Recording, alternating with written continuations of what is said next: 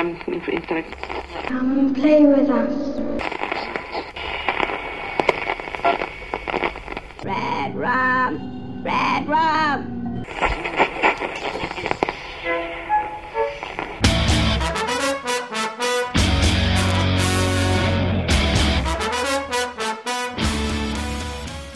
Witam wszystkich bardzo serdecznie w kolejnym odcinku podcastu Radio SK. Już w najbliższą niedzielę, czyli 4 marca, rozpoczną się obchody tegorocznego Tygodnia e-Książki, które potrwają do 10 marca. Jest to akcja, którą w 2004 roku zapoczątkowała kanadyjska pisarka Rita Tows. No i jest to oczywiście świetna okazja, by promować e-booki i każdą inną niż tradycyjną formę czytelnictwa. Idea Tygodnia e-Książek jest taka, by zainteresować innych taką formą i oczywiście można robić to na wszelkie sposoby. Moje mówienie do mikrofonu jest już jedną z nich, ale tak naprawdę wystarczy wyciągnąć czytnik w autobusie w drodze do pracy, choć posiadacze czytników akurat do tego nie potrzebują specjalnej okazji. Tradycyjnie na Facebooku wisi od dawna wydarzenie, a jego założyciele piszą, że Uczestnicy wydarzenia mają za zadanie w tygodniu od 4 do 10 marca przeczytać jednego e-booka, namówić do tego choć jedną osobę. I oczywiście jest to minimum, a nie maksimum działań. Przed rokiem czytelnicy z serwisu e-książki.org dali takie propozycje na spędzenie tego tygodnia. Po pierwsze, zrób zdjęcie e-czytnikowi, zabierz e-czytnik do pracy szkoły. I wbrew pozorom te dwa punkty naprawdę wpływają na rozwój e-czytelnictwa. E, Samo zdjęcie może nie aż tak bardzo, bo póki nie zobaczy się na żywo technologii e-papieru, no to nie ma się pojęcia jak to działa. A zdjęcie pokazane za pośrednictwem komputera to nadal tylko świecący ekran LCD. E, Autorzy serwisu proponowali, by wspierać domenę publiczną, dowiedzieć się więcej o samych e-bookach, a także o historii książek elektronicznych oraz podzielić się ze światem, czyli wszelkie spamowanie na Facebooku, blogach, mikroblogach i wykopywanie wpisów innych. No i na koniec po prostu, żeby zacząć czytać. Ja jestem wielkim zwolennikiem zarówno e-booków, jak i audiobooków, E, ale rozumiem miłośników tradycyjnej papierowej książki, do których w zasadzie też się zaliczam i rozumiem też ich opór przed nową formą. I choć daleki jestem od roztaczania wizji, wyparcia papierowej książki, to ja traktuję ją już tylko jako gadżet kolekcjonerski. Gdy chcę przeczytać jakiś tytuł, najpierw sprawdzam jego dostępność w audiobooku, potem w e-booku. Mm, W przypadku, gdy są oba dostępne, decyduję się na ten, na który mam obecnie ochotę. A dopiero gdy żadna z tych opcji nie wchodzi w grę, sięgam po tradycyjną książkę. Także pomimo tego, że moja kawalerka przypomina zaplecze sklepu z magazynem, y, mogę posunąć się do takiego stanowiska, że dla mnie papierowa książka mogłaby iść w odstawkę. Albo ograniczyć się tylko do edycji kolekcjonerskich. I nie chodzi tu o to, że e-booka mogę sobie ściągnąć za darmo z neta. Bo gdy zaczynamy obcować na co dzień z taką formą czytelnictwa, to zmienia się też nasze postrzeganie takiej książki. Gdy kupiłem czytnik, to oczywiście pierwsze kroki skierowałem w zakątek piractwa, ale też wtedy wydawcy i sklepy nie ułatwiały mi legalnej drogi zakupu. Szybko jednak stwierdziłem, że chciałbym za to płacić i moją pierwszą reakcją na ceny był szok. Dlatego ja rozumiem reakcję ludzi, jak dajemy na SKPL informacje o nowych e-bookach, bo jeśli człowiek nie siedzi w takim czytaniu, to e-book jest dla niego produktem dużo niższej kategorii. Dla mnie powiedzmy, że pomiędzy papierową książką a e-bookiem jest mniej więcej równowaga. Oczywiście każda forma ma swoje plusy i minusy. Wygoda czytania e-booków jest nieporównywalna. Dostępność w kilka sekund po zakupie, nie trzeba czekać dniami na listonosza, nie trzeba biegać z awizo na pocztę, kupujemy, klikamy i czytamy. Od ręki. Oczywiście są też minusy, ale o nich więcej w dalszej części. Tradycyjnie można zadać sobie pytanie, czemu mówię o tym w podcaście Radio SK. Otóż Stephen King jest osobą, która od wielu lat wspiera i silnie promuje e-czytelnictwo, a także często publikuje swoje premierowe teksty właśnie w takiej formie. Pierwszy taki przypadek w jego karierze okazał się całkiem sporym sukcesem, zarówno finansowym, ale także autopromocyjnym. Mówię tu o opowiadaniu Riding the Bullet, czyli Jazda na kuli, który w 2002 roku został wydany w autorskim zbiorze opowiadań Wszystko jest względne, ale dwa lata wcześniej, w 2000 roku, wyszedł jako e-book. I choć nie był to pierwszy taki przypadek w historii literatury, to był to na pewno pierwszy tak głośny. O Kingu pisały wtedy wszystkie media i jakby nie patrzeć piszą do dziś, za każdym razem, gdy poruszany jest temat książki elektronicznej. Sam autor najbardziej żałował tego, że tak naprawdę dla ludzi nie było ważne, czy jazda na kuli jest dobrym opowiadaniem, czy nie, a liczyły się jedynie nagłówki, krzyczące o tym, że jeden z najbogatszych pisarzy świata wypiął się na wydawców tradycyjnych książek. King zawsze podkreśla, że jest otwarty na każdą formę dotarcia do czytelnika. Jednak w tym przypadku, choć jazda na kuli okazała się ogromnym sukcesem komercyjnym, to wiele osób otwarcie mówi o pisarzowi, że słyszeli o tym, czytali o tym, opowiadanie kupili, ale go nie przeczytali. Ciężko zatem powiedzieć, czy wtedy można było to traktować za sukces w promowaniu e-czytelnictwa, ale patrząc z dystansu chyba był to jednak ważny, długoterminowy krok w tym kierunku. Wypada też wspomnieć, że początkowo nie wszyscy byli entuzjastycznie nastawieni do pomysłu związanego z e-publikacją jazdy na kuli, wróżąc wielką klapę, a ostatecznie sprzedało się tego ponad 400 tysięcy sztuk. Plik kosztował 2,5 dolara, co daje okrągłą sumkę. Sam King był natomiast bardzo zły, że nie może czytać swojego tekstu na Macintoshu, na które w tamtych czasach nie było programów do odtwarzania plików PDF.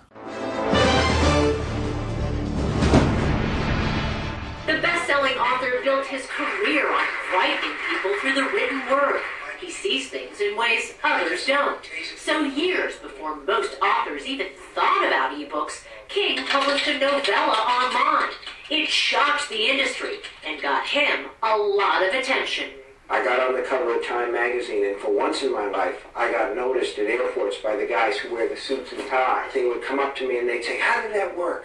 How did that sell? They were fascinated by the business aspect. That was a decade ago. Today, the ebook industry is on fire.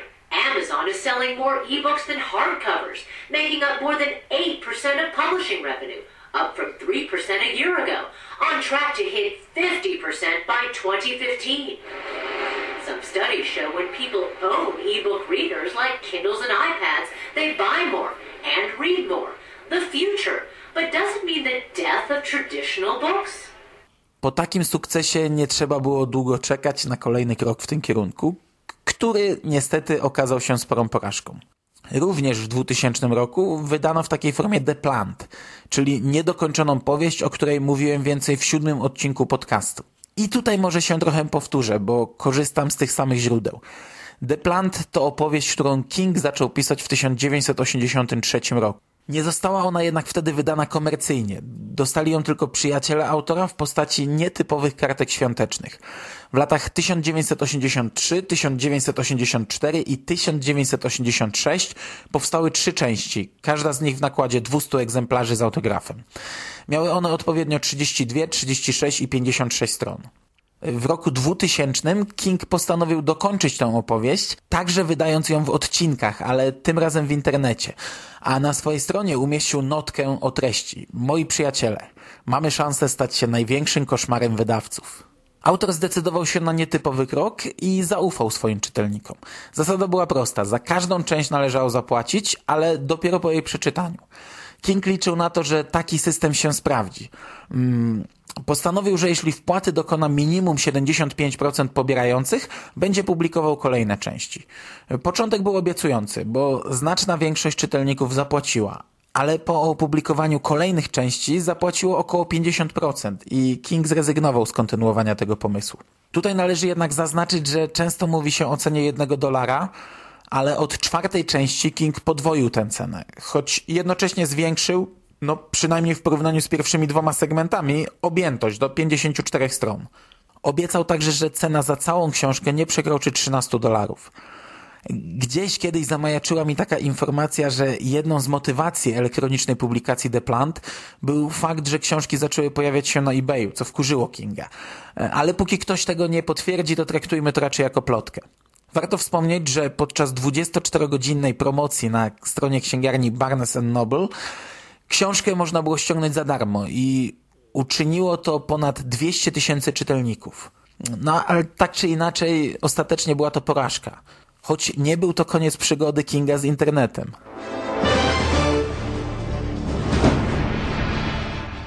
The internet in many ways killed the music industry. So why want to do that to books? Well, I'm not sure that it won't. The book is not the important part. The book is the delivery system. The important part is the story and the talent. W lutym 2009 roku King czynnie włączył się w promocję drugiej generacji e-czytnika Amazon Kindle. Napisał specjalne opowiadanie UR wydane na Kindle, które propagowało to urządzenie, a także wziął udział w akcji promocyjnej, występując publicznie i czytając fragment tego tekstu właśnie z Kindla. Opowiadanie mówiło o specjalnej, niedostępnej w sprzedaży różowej wersji Kindla i co ciekawe, autor dostał taki czytnik w prezencie od Amazona. W tym przypadku, podobnie jak przy jeździe na kuli, pojawiły się krytyczne głosy czytelników nieposiadających Kindla, w związku z czym wydawnictwo udostępniło soft na Maca i PC, który umożliwiał im czytanie tekstu. Ja nie miałem przyjemności zapoznać się z tym opowiadaniem, póki co nie zostało ono wydane w innej formie, nie licząc wersji audio. E, słyszałem natomiast pozytywne opinie od osób, które przeczytały. Poza publikacjami pełnych opowiadań, w zasadzie każda nowa powieść Kinga promowana jest przez umieszczenie pierwszych rozdziałów w sieci, e, choć to już nie jest żaden ewenement, e, bo tak się zwyczajnie promuje książki. King jednak umieszcza czasem coś w rodzaju dodatków DVD. Niedawno wrzucił na swoją stronę pierwszą wersję zakończenia powieści Dallas 63, Natomiast przed wydaniem pod kopułą do internetu trafiło kilkadziesiąt stron niepublikowanej nigdzie powieści The Cannibals, która była pierwszą próbą zmierzenia się z tym tematem i w pewnym sensie pierwszą wersją pod kopułą. I jeśli chodzi o dokonania na świecie, to chyba tyle. Poprawcie mnie, jeśli o czymś zapomniałem.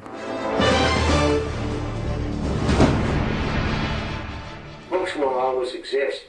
Will they be what they are now? Absolutely, they will not. Does that make you sad? Oh, man, does that make me sad? If I say yes, everybody will understand that. The answer is the future's going to be what the future's going to be. With one potential drawback. If you drop a book in the toilet, you can fish it out and dry it off and read it. If you drop your Kindle in the toilet, you're done. Wypada jednak powrócić na nasze śmieci, a tutaj nie jest tak różowo, ale wszystko idzie ku lepszemu. Ja jestem właścicielem czytnika Kindle już od ponad roku i przed rokiem też myślałem o zrobieniu takiego podcastu, ale wtedy miałem wahania, czy w ogóle się za podcasting zabiorę i ostatecznie napisałem podobny tekst do serwisu stephenking.pl. Cały czas można go przeczytać, ale skoro przesłuchaliście już tyle, no to teraz w zasadzie nie ma większego sensu do niego wracać. Pozwolę jednak zacytować samego siebie sprzed roku, a jest to fragment, w którym zaczynałem opisywać sytuację książki na polskim rynku. Wchodzimy więc do sklepu i wpisujemy w wyszukiwarkę nazwisko Stephen King. W ciągu tych kilku sekund zastanawiamy się, od którego tytułu zaczniemy swoją przygodę. King to autor około 60 książek, nazywany często eksperymentatorem internetowym, więc śmiało możemy zakładać, że właśnie otwiera się przed nami ogromny teren pełen wielkich możliwości. Tak naprawdę czeka nas kubeł zimnej wody, bo w Polsce dostępna jest jedna, jeszcze raz jedna książka Stephena Kinga, Ręka Mistrza. Z bólem przełykamy tę gorzką pigułkę i idziemy dalej. Ręka Mistrza to w moim odczuciu bardzo dobra książka, więc i tak czeka nas ciekawa przygoda. Tak było rok temu. A jak to wygląda w obecnej chwili? Na szczęście nieporównywalnie lepiej i tak naprawdę cały ten rynek zrobił bardzo duży krok przez ten okres. Nagrywam ten podcast kilka dni przed publikacją, więc może się coś jeszcze zmieni, ale na chwilę obecną dostępne jest 8 tytułów z wydawnictwa Pruszyński Ska, a są to Ręka Mistrza, Cmentarz Zwierząt, Łowca Snów, Worek Kości, Pod Kopułą, Lśnienie, Stukostrachy i Miasteczko Salem oraz sześć z Albatrosa plus kolejne zapowiedzi. W skład książek, które obecnie są dostępne wchodzą Czarna Bezgwiezdna Noc, Sklepik z Marzeniami, Po Zachodzie Słońca, Rosmadder, Desperacja i Cztery po północy.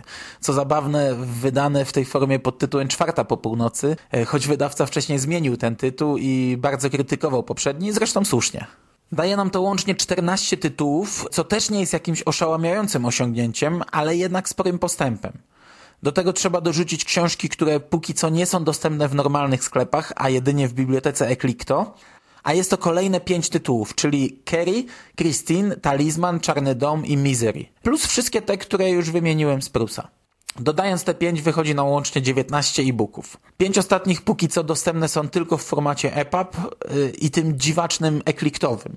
Dodatkowo Eklikto ma chyba jakiś swój specjalny DRM, którego nie wiem czy komuś chciało się łamać.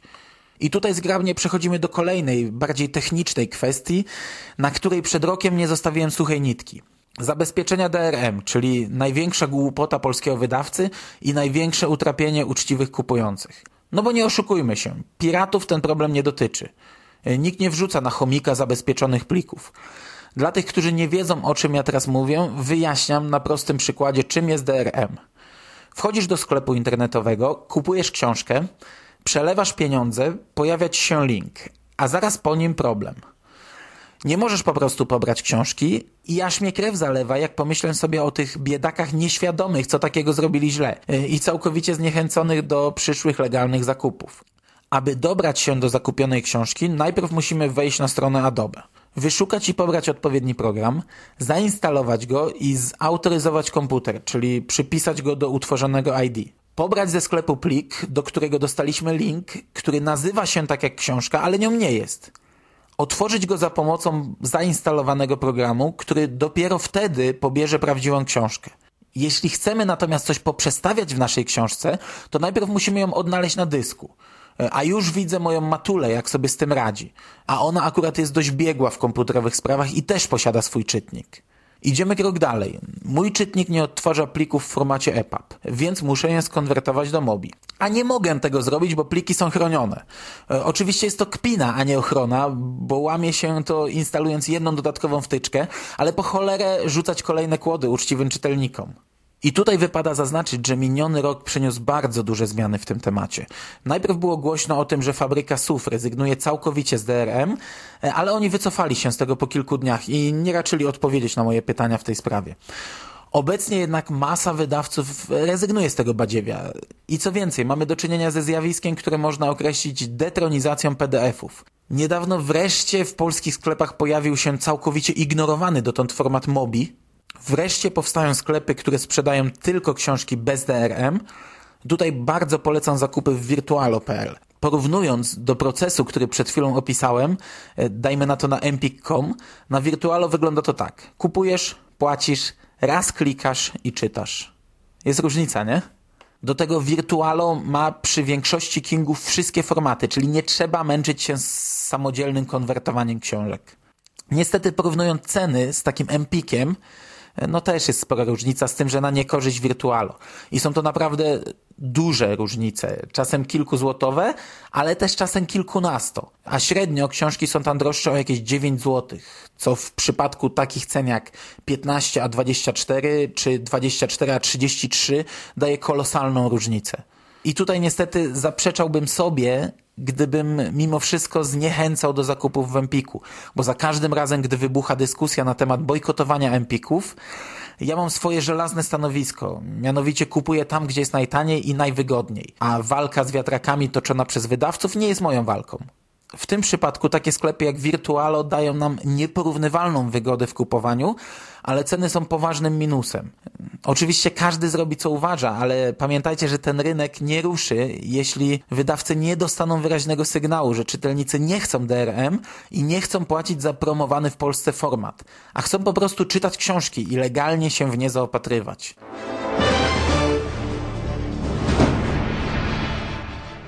Na koniec jeszcze w dwóch zdaniach opowiem o tym, jak wygląda u nas rynek audiobooków.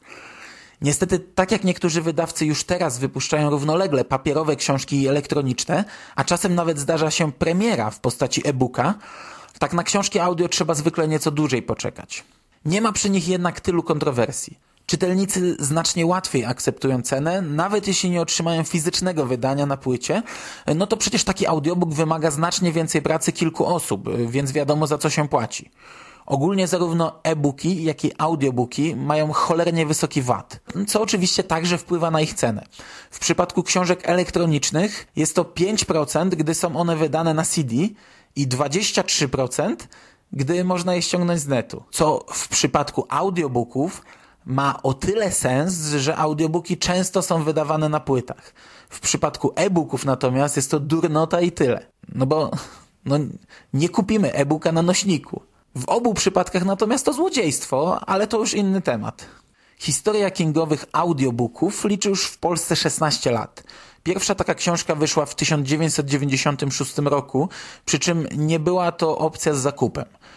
Do dziś nagrywane są książki z myślą o niesłyszących i całą ich listę można znaleźć zarówno w serwisie stephenking.pl, jak i śledzić na stronie Biblioteki Polskiego Związku Niewidomych. Dziewięć tytułów ukazało się na kasetach magnetofonowych i choć były one przenoszone na inne nośniki, no to siłą rzeczy jakość jest marna. Jeśli mieszkacie w większym mieście, to bez problemu możecie wypożyczyć je w bibliotece muzycznej. Ja tak przesłuchałem wszystkie tytuły dostępne w Bydgoszczy, gdzie nie mają w zbiorach tylko łowcy snów i gdyby ktoś miał jakieś namiary u siebie i mógł w jakiś sposób poratować, to ja byłbym dozgonnie wdzięczny. Na kasetach magnetofonowych ukazały się takie tytuły jak Kerry, Jasność, Kujo, Dolores Claiborne, Misery, Zielona Mila, Łowca Snów, Wszystko jest względne oraz Skazani na Shawshank, a tutaj oczywiście chodzi o cały zbiór, a nie tylko o to jedno opowiadanie.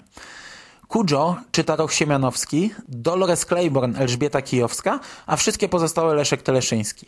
Dodatkowo w wybranych bibliotekach muzycznych dostępne są, no, nazwijmy to nowe książki dźwiękowe, nagrane już w plikach audio porządnej jakości. I są to Lśnienie, tym razem w interpretacji Rocha Siemianowskiego, Historia Lizy Leszka Teleszyńskiego oraz Ręka Mistrza Sławomira Holanda. Książki dostępne w normalnej sprzedaży póki co wypuścił tylko Albatros a pierwsza ukazała się dopiero w 2008 roku. Łącznie Albatros wypuścił 7 audiobooków, z czego dwie pierwsze wyszły na płytach CD, a pozostałe tylko z opcją pobrania plików.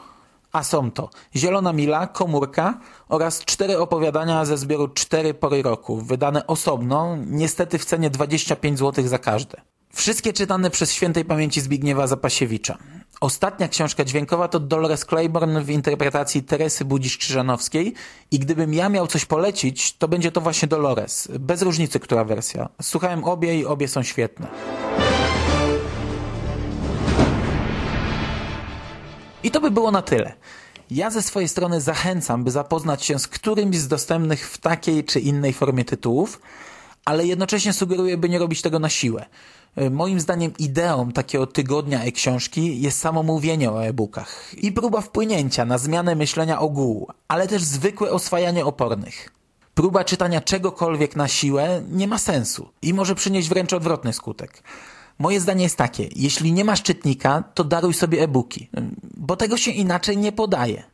Zdaję sobie sprawę, że taki czytnik to cały czas droga zabawka, ale też widzę, jak bardzo spadają te ceny i jak przystępne powoli robi się to urządzenie.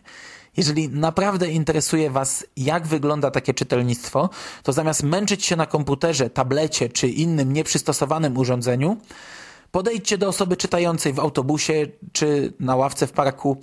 Przez ostatni rok czytelników naprawdę przybyło i będzie ich przybywać coraz więcej. Taka osoba nie gryzie, a zapewniam Was, że chętnie porozmawia na ten temat. Pokaże jak to wygląda i opowie, gdzie najlepiej uzyskać informacje o kupnie. Ostrzegam tylko, że bardzo łatwo jest się tym zarazić. Ja przed rokiem przyniosłem do domu czytnik, a po dwóch tygodniach były już w nim trzy takie urządzenia. I to nie jest odosobniony przypadek. Celebrujcie zatem na swój sposób nadchodzący tydzień, ale nie róbcie nic na siłę. Tak naprawdę nawet słuchając tego podcastu już wzięliście udział w obchodach tygodnia e-książki. Do usłyszenia za tydzień, a za tydzień odcinek pojawi się wyjątkowo dzień wcześniej. Dawno nie było dogrywki, ale też dawno nie nagrywałem nic z wyprzedzeniem. W przypadku rynku e-booków, który ostatnio rozwija się coraz mocniej, czasem kilka dni może sporo namieszać.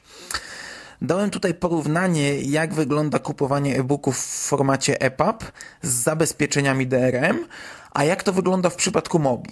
Na tym przykładzie pozwoliłem sobie skrytykować Empik, który do tej pory był zamknięty na nowe formaty, ale mniej więcej przed tygodniem Empik także uzupełnił swoją ofertę o e-booki Mobi, czyli w chwili obecnej można powiedzieć, że jest to już normalny, akceptowany w Polsce format, e, będący alternatywą dla PDF-ów czy EPUBów. I w tym momencie ja nie mam argumentów, by nie robić zakupów w Empiku, bo konkurencja znów nie oferuje mi nic lepszego. Ja nie od dziś głoszę opinie, które niekoniecznie są popierane w środowisku czytelniczym, ale uważam, że w XXI wieku to wydawca i sprzedawca powinien walczyć o klienta, a nie klient o wydawcę. Ja kupuję tam, gdzie mam najlepszą ofertę cenową i najwygodniejszy sposób zakupu, a w tym momencie niestety Empik mi to oferuje. Inne sklepy mogą być bardziej otwarte dla osób, które preferują książki w formacie EPUB, e, bo sprzedają je bez zabezpieczeń. Ale mnie taki format nie obchodzi. E, a absolutnie nie mam zamiaru brać udziału w jakiejś walce wydawców, którzy oczywiście nie bez powodu nakłaniają do bojkotu grubej ryby, jaką jest Empik. Z mojego punktu widzenia, czyli konsumenta, nie tędy droga. E, zresztą, jak to powiedział kiedyś pewien mądry Jedi, zawsze znajdzie się większa ryba.